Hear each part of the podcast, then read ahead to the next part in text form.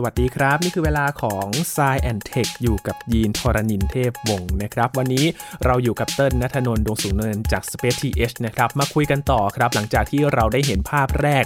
จากกล้องโทรทัศน์อวกาศเจมส์เว็บนะครับวันนี้จะไปดูเนื้อหาการถแถลงข่าวของนาซากันนะครับที่มีการเปิดเผยภาพเพิ่มเติม รวมถึงมีข้อมูลที่น่าสนใจครับถึงประสิทธิภาพของกล้องที่เราจะได้เห็น หลังจากนี้ด้วยนะครับว่ากล้องเจมส์เว็บเนี่ยจะวิเคราะห์อะไรมาให้เราได้ดูกันอีกบ้าง ฟังกันใน s ายแอนเทคตอนนี้ครับ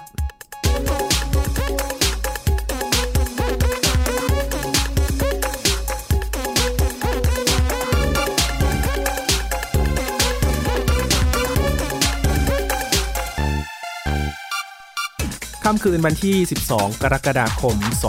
2565 หรือว่าปี 2022 นะครับ ช่วงเวลาประมาณ 3 ทุ่มครึ่งตามเวลาในประเทศไทยครับ นาซาได้มีการถแถลงข่าว เปิดเผยภาพ จะเรียกว่าเป็นภาพเพิ่มเติมนะครับ เพราะว่าก่อนหน้านี้โจไบเดนก็ได้เปิดภาพแรกมาให้เราได้ดูแล้ว และนี่ก็จะเป็นชุดข้อมูลเพิ่มเติมที่เราได้เห็นกันครับ ถือว่าเป็นชุดภาพประวัติศาสตร์ของกล้องโทรทัศน์อวกาศเจมส์เว็บนะครับ หลังจากที่ตอนที่แล้วเราคุยกันถึงภาพแรกกันวันนี้จะมีข้อมูลที่น่าสนใจเพิ่มเติมเกี่ยวกับภาพแรก รวมถึงภาพอื่นๆมาด้วยนะครับ เพราะว่าหลังจากที่นาซาแถลงไป ก็มีภาพเพิ่มเติมมาให้เราได้เห็นกันด้วยนะครับ วันนี้เราจะมาคุยกันเรื่องนี้นะครับ อยู่กับเติ้ลนัทนนท์ดวงสูงเนิน บรรณาธิการบริหารจาก Space TS ครับ สวัสดีครับ เติ้ลครับ สวัสดีครับ เป็นข้อมูลที่เราได้เห็นกันมากขึ้นนะเติ้ลเพราะว่าครับหลังจากที่เราเห็นภาพแรกเนี่ย มันก็ตื่นเต้นพอแล้วพอ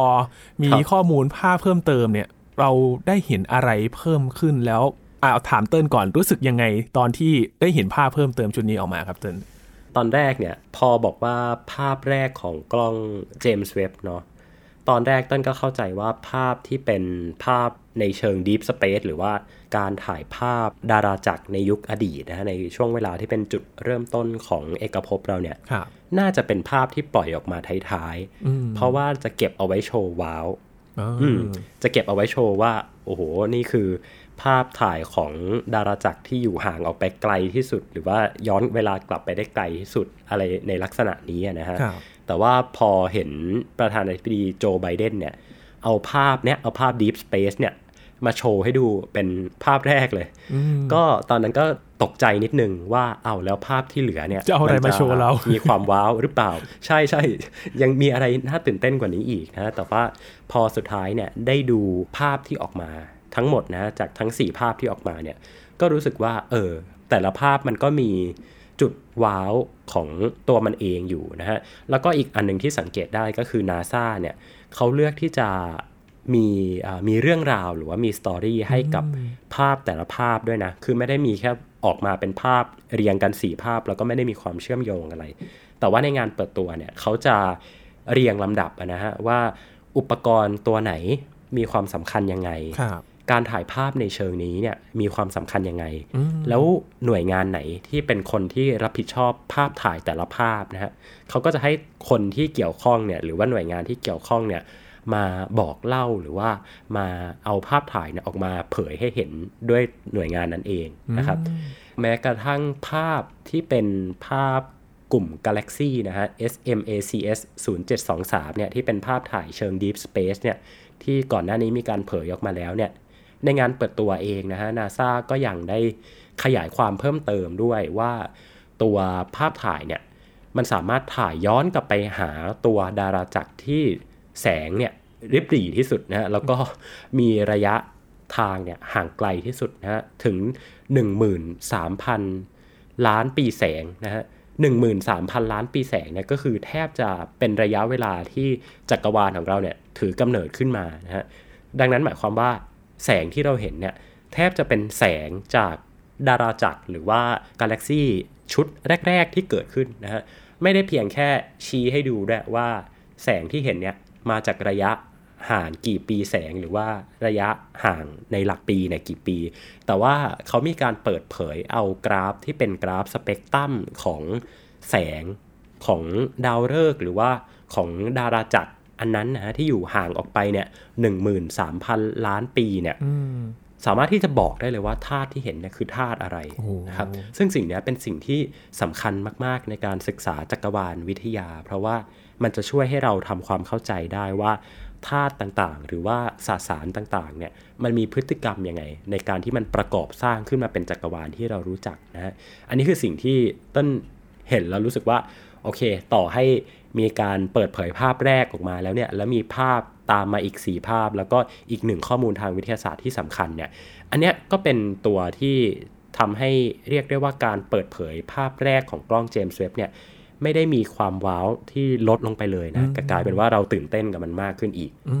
มันก็เป็นการยืนยันความสามารถของกล้องตัวนี้ด้วยไหมครับ เตือนว่าสามารถวิเคราะห์ถึง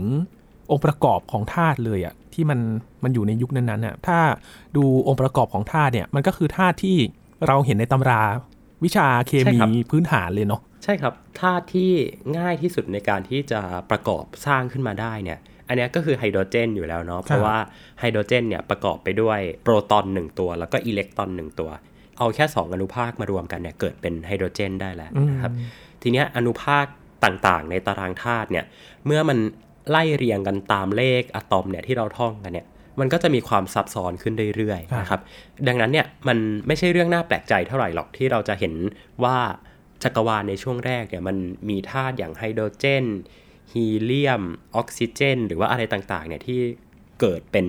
สสารแรกๆขึ้นมา อันนี้ไม่ใช่เรื่องน่าแปลกใจเท่าไหร่ แต่ว่า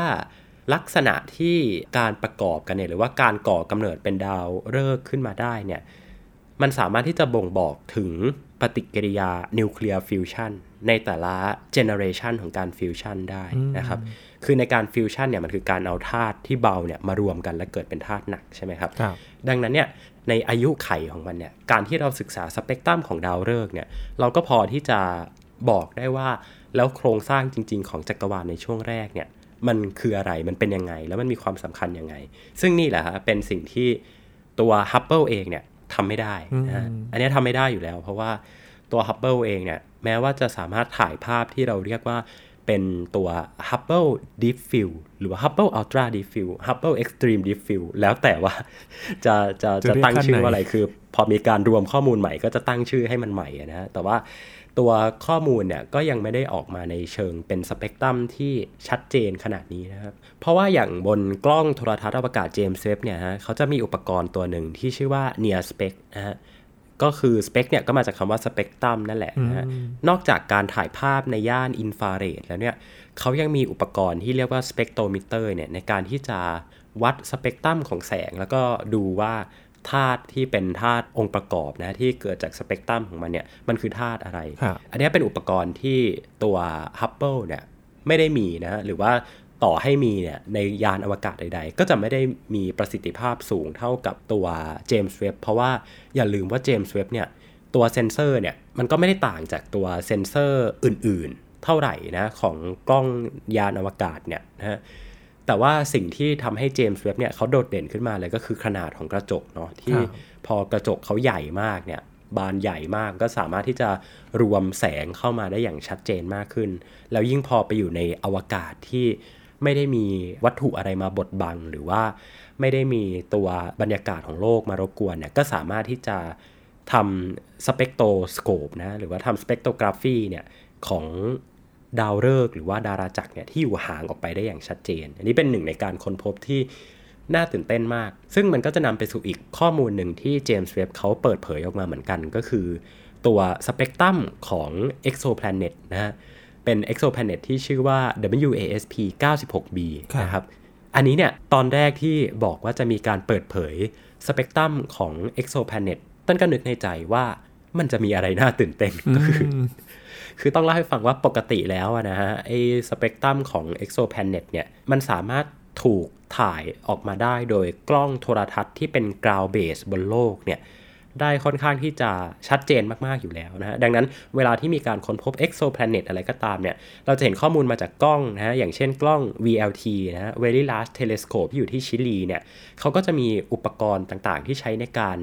โชว์ composition หรือว่าโชว์ธาตุที่เป็นองค์ประกอบของ exoplanet พวกนี้อยู่แล้วนะครับ ก็เลยอาจจะดูไม่น่าตื่นเต้นอะไรมาก แต่สุดท้ายข้อมูลที่เจมส์เว็บออกมาให้เราเห็นได้เนี่ยนะฮะเขาเผยออกมาได้อย่างชัดเจนเลยว่าเจ้า WASP 96b เนี่ยมันมีองค์ประกอบของน้ำหรือว่า H2O เนี่ยอยู่เออ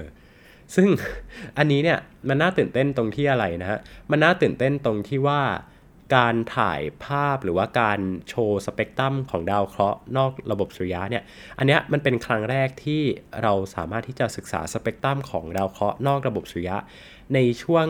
ย่านคลื่นที่เป็นคลื่นที่ตัวเจมส์เวฟเนี่ยใช้ได้นะเพราะว่าต้องเล่าให้ฟังว่าตัวอุปกรณ์ที่เป็น ground base กับ space base เนี่ยมันจะมีความแตกต่างกันอยู่นะฮะทีนี้มันหมายความว่าอะไร มันหมายความว่าถ้าเจมส์เว็บเนี่ยสามารถที่จะตรวจจับสเปกตรัมของ ตัวดาวเคราะห์นอกระบบสุริยะได้ด้วยเทคนิคที่เขาใช้อยู่เนี่ย มันหมายความว่าในอนาคตเนี่ยในการที่เราจะยืนยันองค์ประกอบของดาวเคราะห์ที่อยู่นอกระบบสุริยะเนี่ยเวลาที่มันเกิดการ transit ต่างๆเนี่ยเราสามารถใช้ข้อมูลจากเจมส์เว็บเนี่ยในการยืนยันได้นะครับ แต่อย่างไรก็ตามอันเนี้ยนาซาเองก็เลือกที่จะ play safe แล้วก็บอกว่าเอออันนี้มันก็เป็นแค่ Data ชุดแรกนะรอยืนยันกันอีกทีหนึ่ง แต่ว่าก็นับว่าเป็นเรื่องที่น่าตื่นเต้นนะครับ อันนี้ให้ให้ความรู้เพิ่มเติมนิดนึงก็คือ เจ้าชื่อ WASP 96เนี่ยมันคือชื่อของดาวฤกษ์เนาะคือ WASP 96เนี่ยคือชื่อของดาวฤกษ์แล้วตัวลำดับตัวอักษรที่ต่อจากนั้นอะคือลำดับของดาวดาวที่เป็นบริวารของดาวฤกษ์ดวงนั้นเช่นมันก็จะมี WASP 96 A B C D นะเขาก็จะเรียงเรียงอย่างนี้ไปนะครับ TRAPPIST 1A TRAPPIST 1B อะไรอย่างเงี้ยเนาะ Proxima Centauri A Proxima Centauri B นะดาวที่เป็นบริวารเนี่ยเขาจะเรียกว่า A B C ไล่ตามลำดับอักษรภาษาอังกฤษนะ ซึ่งเจ้าตัว WASP 96b เนี่ย ก็เป็นดาวเคราะห์ในระบบของ WASP 96 ดวงที่ 2 นั่นเองนะครับ ซึ่งลักษณะของมันเนี่ยเขาเรียกว่าเป็นดาวเคราะห์คล้ายกับดาวพฤหัสเนาะก็คือเป็นดาวเคราะห์แก๊สขนาดใหญ่นะแต่ว่าอาจจะมีมวลเพียงแค่ครึ่งเดียวของดาวพฤหัสของเรา แต่ว่าก็นับว่าเป็นดาวที่มีความน่าสนใจมากๆนะครับโอ้แค่ข้อมูล อันนี้เพิ่มเติมมาจากภาพแรกที่เปิดมา อันนี้จะเป็นสเปกตรัมมันก็แสดงให้เห็นความละเอียดที่ชัดเจนมากขึ้น แล้วก็ศักยภาพของกล้องเนี่ยถือว่า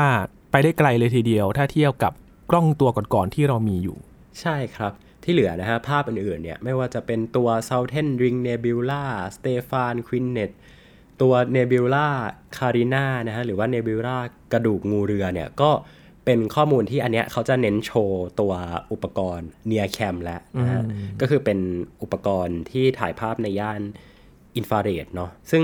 อันนี้เนี่ยถามว่าทำไมถึงว้าว เพราะว่ามันเป็นการถ่ายภาพทะลุกลุ่มพวกเมฆหมอกหรือว่ากลุ่มวัตถุ เทหะวัตถุอื่นๆนะฮะพวกกลุ่มแก๊สกลุ่มละอองโมเลกุลต่างๆ เนี่ยที่ปกติแล้วเนี่ยมันจะลอยฟุ้งอยู่ในอวกาศเนี่ยคือต้องเล่าให้ฟังว่าอวกาศเนี่ยมันไม่ได้เป็นสุญญากาศแบบที่ทุกคนคิดนะฮะ คือมันก็จะมีแบบกลุ่มแก๊ส กลุ่มควัน กลุ่มฝุ่นอะไรเงี้ยลอยอยู่ตามจุดต่างๆนะฮะ ตามที่ พฤติกรรมของแรงโน้มถ่วงจะดึงมันไปรวมอยู่ตรงนั้นนะฮะซึ่งการที่เราใช้กล้องในย่านอินฟราเรดเนี่ยมันเป็นการสามารถที่จะบันทึกเอาแสงที่ทะลุทะลวงผ่านเอาพวกวัตถุพวกนี้ครับออกมาได้นะฮะทำให้ภาพถ่ายเนี่ยมันมีความคมชัดมาก ๆ แล้วก็ออกมาสวยงามอย่างที่เราเห็นนะแต่ละอัน ซึ่งอันเนี้ย นักวิทยาศาสตร์เขาก็จะเอาไปเปรียบเทียบกับกล้องที่เป็นกล้องถ่ายภาพย่านอินฟราเรดอื่นๆนะฮะ อย่างเช่นกล้อง Spitzer Space Telescope นะฮะที่ก็เป็นกล้องที่ถ้าพูดตรงๆก็คือหลักการทำงานคล้ายกับเจมส์เว็บเลย เน้นถ่ายภาพในย่านคลื่นอินฟราเรดนะฮะในการถ่ายภาพปรากฏการณ์ทางดาราศาสตร์ต่างๆ แต่ว่าด้วยตัวขนาดกระจกของสปิตเซอร์เนี่ยมันแค่นิดเดียวเองนะครับมันก็เลยถ่ายภาพออกมาได้ไม่ได้สวยชัดเจนเท่ากับเจมส์เว็บดังนั้นเนี่ย ภาพถ่ายเนี่ยเอามาเปรียบเทียบกันเนี่ยอ่าอย่างแรกคือเอาไปเปรียบเทียบกับสปิตเซอร์ ภาพถ่ายจากสปิตเซอร์เนี่ยอาจจะได้ข้อมูลในเชิงใกล้เคียงกัน คือได้เป็นย่านอินฟราเรดออกมา แล้วก็เอามามีการใส่ฟิลเตอร์ เอามาปรับสีต่างๆ ให้เราเห็นในย่านคลื่นที่เราควรจะมองเห็นมันได้เป็นประมาณนี้เนาะเนี่ยภาพก็จะไม่ได้ต่างกันมาก แต่ว่าความต่างจะอยู่ที่ความละเอียดแล้วก็คุณภาพของภาพมากกว่า ทีเนี้ยสมมุติว่าเราเอาฮับเบิลไปถ่ายเนี่ยพวกวัตถุพวกเนี้ย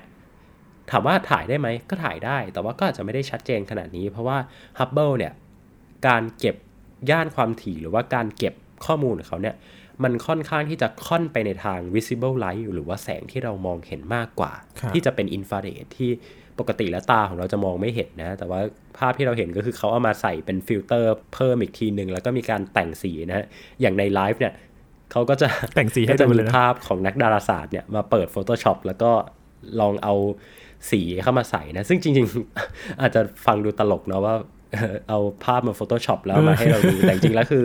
มันมันมีหลักการของมันเนาะว่าจะต้องใส่สียังไง จะต้องแต่งสียังไง ซึ่งอันนี้ก็เป็นศาสตร์ทางดาราศาสตร์แหละที่ปกติแล้วคนที่วิเคราะห์ภาพถ่ายทางดาราศาสตร์เขาก็จะต้องหัดวิเคราะห์กันต้องแต่งสีให้เป็นนะ ไม่ใช่ว่าอยู่ดีๆ เอาสีมา แต่งมั่วๆไม่ได้ลงๆ แล้วก็กลายเป็นใช่ครับ โอ้คืออย่างในไลฟ์เนี่ย คือเขาเนี่ยอธิบายทุกกระบวนการเลยเนาะตั้งแต่แบบ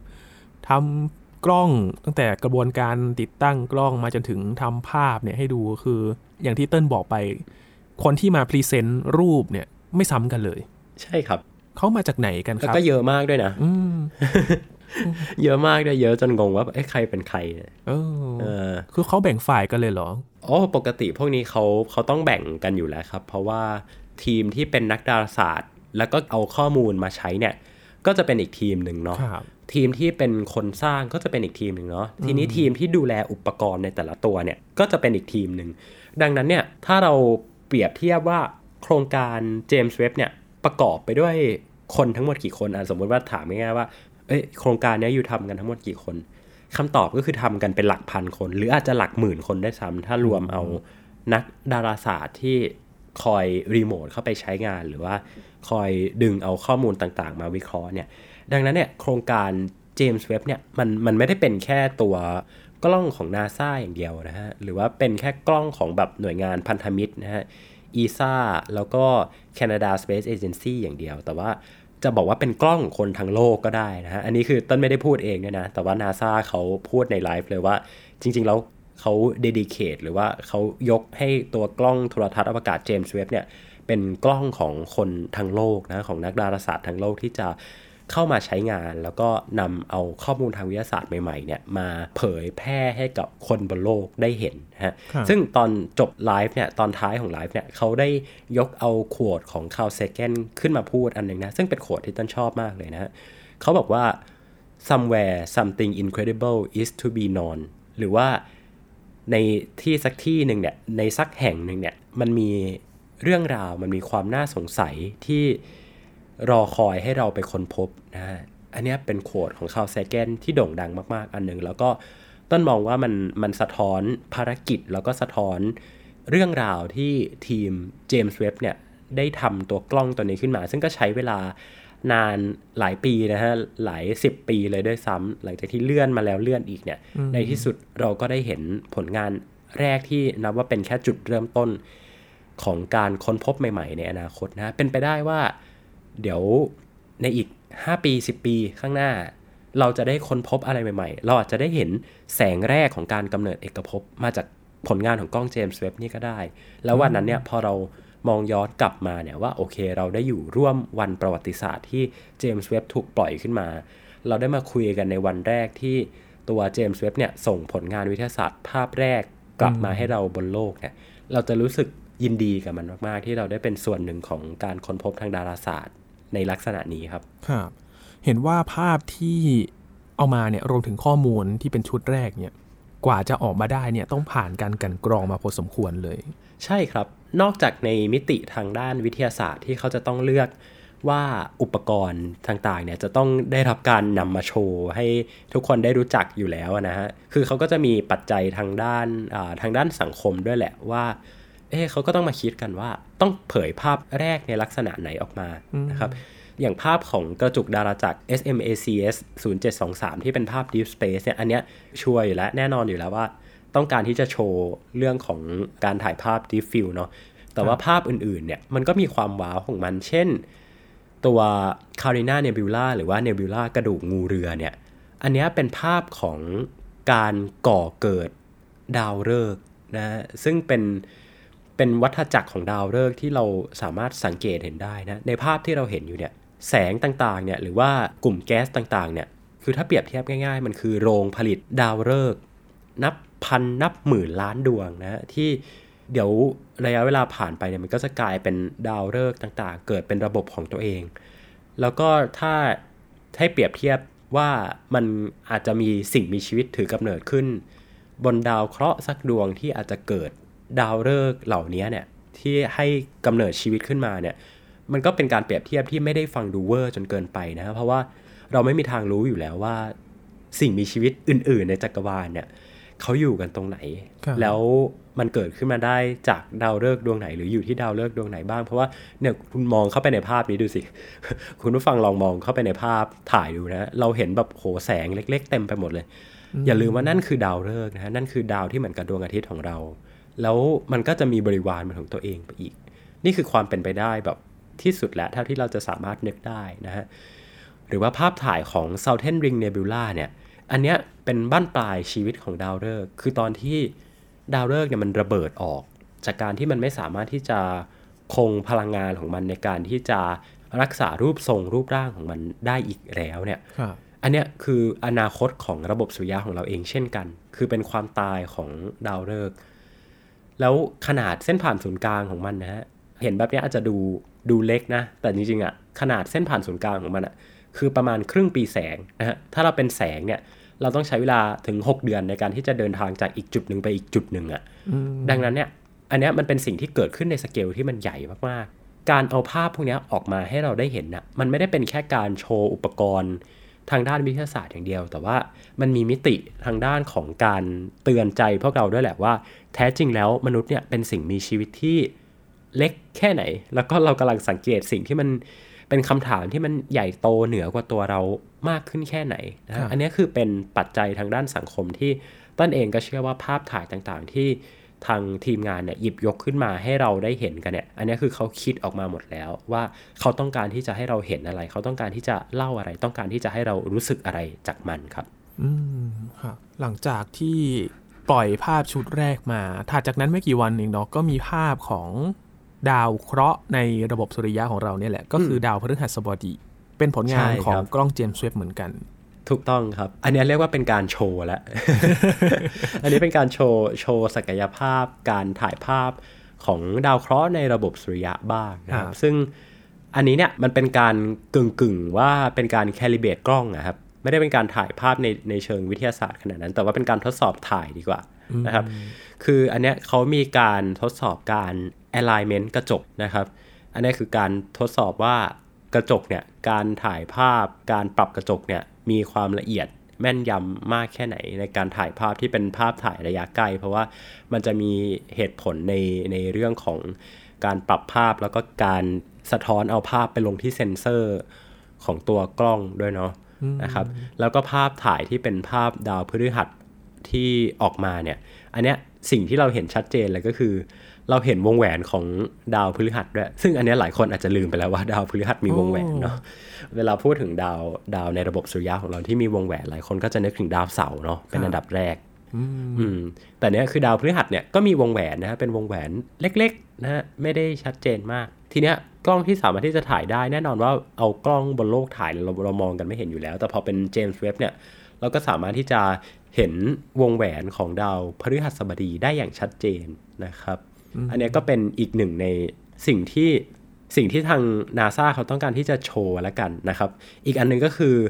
มันเป็นการโชว์ศักยภาพของระบบชี้แล้วก็ติดตามวัตถุนะ เพราะว่าการถ่ายภาพดาวเคราะห์ดวงจันทร์อะไรก็ตามแต่เนี่ยวัตถุในระบบสุริยะเนี่ย วัตถุพวกนี้มันเคลื่อนที่อยู่ตลอดไงนึกออกว่าคือเหมือนกับเราดูดาวบนโลกอะ่ะเราก็จะเห็นดาว ดาว planet ฮะดาวเคราะห์ดาวนพเคราะห์เนี่ยเคลื่อนที่อยู่ตลอดเวลา ดังนั้นสมมติว่าเราตั้ง speed shutter เอาไว้เท่านี้อ่าสักพักหนึ่งเราไม่ได้ขยับกล้องตามเนี่ยภาพดาวของเราแทนที่จะเป็นจุดดันกลายเป็นเส้นแล้วอันนี้ใครถ่ายภาพทางดาราศาสตร์จะรู้จักดีนะครับ ว่าเออถ่ายภาพออกมาเป็นเส้นนะถ้ามันเป็น Deep Space Object เนี่ยมันมันจะไม่ค่อยเป็นเส้นหรอกเพราะว่ามันอยู่ไกล แต่พอเป็นวัตถุที่อยู่ใกล้ๆเนี่ยมันเคลื่อนที่เราเห็นมันเคลื่อนที่ ไม่ใช่วัตถุไกลมันไม่เคลื่อนที่นะ แต่มันอยู่ไกลมากจนเราไม่ได้รู้สึกว่ามันเคลื่อนที่ พอมันเป็นดาวเคราะห์เป็นดาวพฤหัสเป็นดาวเสาร์อะไรฮะเราเห็นมันเคลื่อนที่ ดังนั้นเนี่ยเจมส์เว็บเนี่ยเขาก็ต้องแสดงประสิทธิภาพในการที่จะ track วัตถุเหล่านี้ด้วยก็คือตัวยานอวกาศเนี่ยจะต้องหันตาม ซึ่ง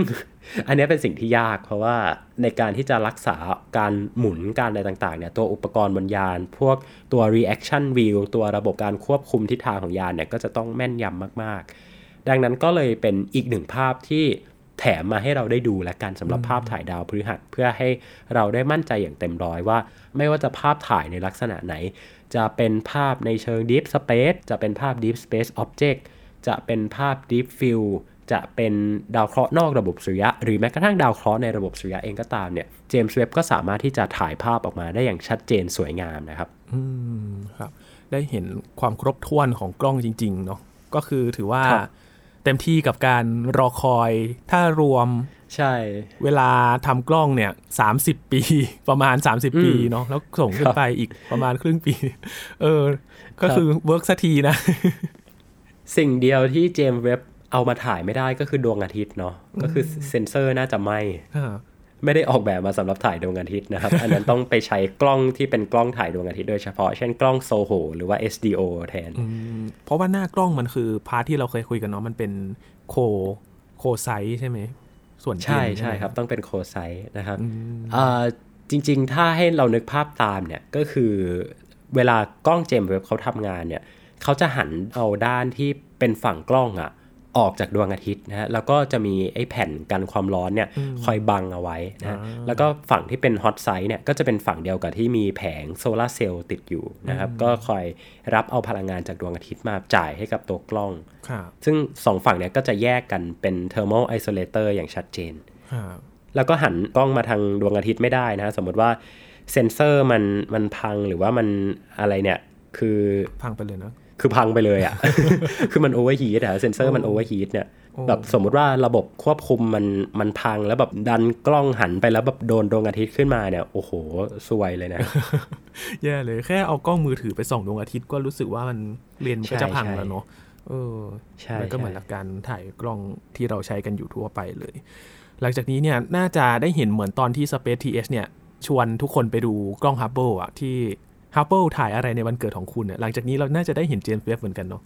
ใช่ครับ คือต้องบอกว่ามันเป็นความฝันของนักดาราศาสตร์ด้วยแหละพี่ยีนว่าในที่สุดเราก็มีอุปกรณ์ทางดาราศาสตร์ที่ดีขนาดนี้มาให้เราใช้กันสักทีเออพี่ว่าตอนนี้เนี่ยทีมนักวิจัยนี่น่าจะต่อคิวกันพรึบเลยแหละที่ที่จะใช้กล้องใช่ครับอืมมีทีมที่เขาก็จะจองเป็นช่วงเวลาใช่ไหมครับ เติ้ลถ้าดูจากการทำงาน เก็บข้อมูลแบบอ่านี้ใช่ครับ ใช่ครับ หรือว่าถ้า ถ้าคิดว่าเจ๋งมาก ๆ ก็ลองส่ง proposal ไปอืมแล้วก็ขอใช้ด่วนได้แหละ สมมุติว่า อุ้ยผมมีค้นพบดาวหางดวงใหม่ แล้วแบบผมจะต้องถ่ายแล้วในอาทิตย์นี้ไม่อย่างนั้น เดี๋ยวมันจะเดี๋ยวมันจะหายเดี๋ยวมันไปจะหายไปแล้วอะไรเงี้ยอ่าก็ลองส่ง proposal ไปหา NASA ดูครับ อืมครับก็รอดูว่ามันจะมีอะไรที่เราได้เห็นเนอะน่าจะได้ลุ้นถ้าแบบเก็บมาเรื่อยๆ ตลอดทั้งปี เราก็คงได้ดูกันนะครับว่าเจมส์เว็บเนี่ยถ่ายอะไรในวันเกิดของเราด้วยนะครับ แต่ปิดท้ายวันนี้ครับเติ้ลอ่าแซลนาซานิดนึง คือเติ้ลน่าจะรู้สึกหงุดหงิดเหมือนกันก็คือตอนไลฟ์อ๋อกระตุกใช่ไหม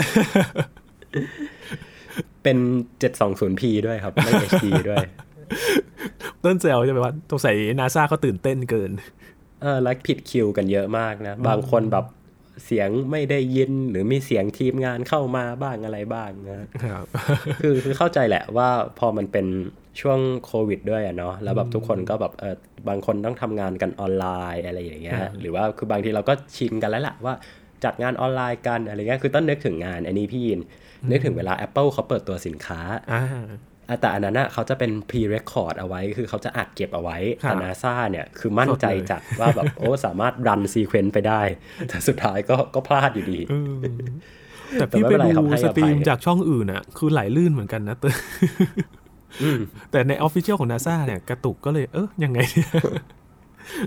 ก็เป็นเรื่องแซวกันไปนะครับ ในวันเปิดตัวของเจมส์เว็บนะครับ ก็ตื่นเต้นแหละนะครับ เป็นกำลังใจให้ทีมงานและกันก็ ตั้งใจจะโชว์ศักยภาพเต็มที่นะครับว่าเจมส์เว็บถ่ายอะไรมากันบ้าง หลังจากนี้นะครับ เดี๋ยวถ้ามีอะไรที่น่าสนใจเนี่ยเดี๋ยวเรามาคุยกันต่อเรื่อยๆ เลยเนาะมันจะมีแง่มุมหลายๆ อย่างเลยแหละที่เราจะได้เรียนรู้อะไรจากกล้องเจมส์เว็บอีกหลายอย่างเลยนะครับ วันนี้ขอบคุณเติ้ลมากๆเลยครับ ขอบคุณครับ ก็ชวนมาเก็บตกนะครับ หลังจากที่การถแถลงของ NASA เกิดขึ้นเมื่อ 12 กรกฎาคมที่ผ่านมาครับ นี่คือ Science Tech ครับ คุณผู้ฟังติดตามรายการของเรากันได้ที่ www.thaipbspodcast.com นะครับ รวมถึงพอดแคสต์ช่องทางต่างๆ ที่คุณกำลังรับฟังเราอยู่ครับ อัปเดตเรื่องวิทยาศาสตร์เทคโนโลยี และนวัตกรรมกับเราได้ที่นี่ทุกที่ทุกเวลากับไทย PBS Podcast นะครับ ช่วงนี้ยีนทรณินเทพวงศ์พร้อมกับเติ้ลนัทนนท์ดวงสุนเนืองจาก Space TH ลาไปก่อนนะครับ สวัสดีครับ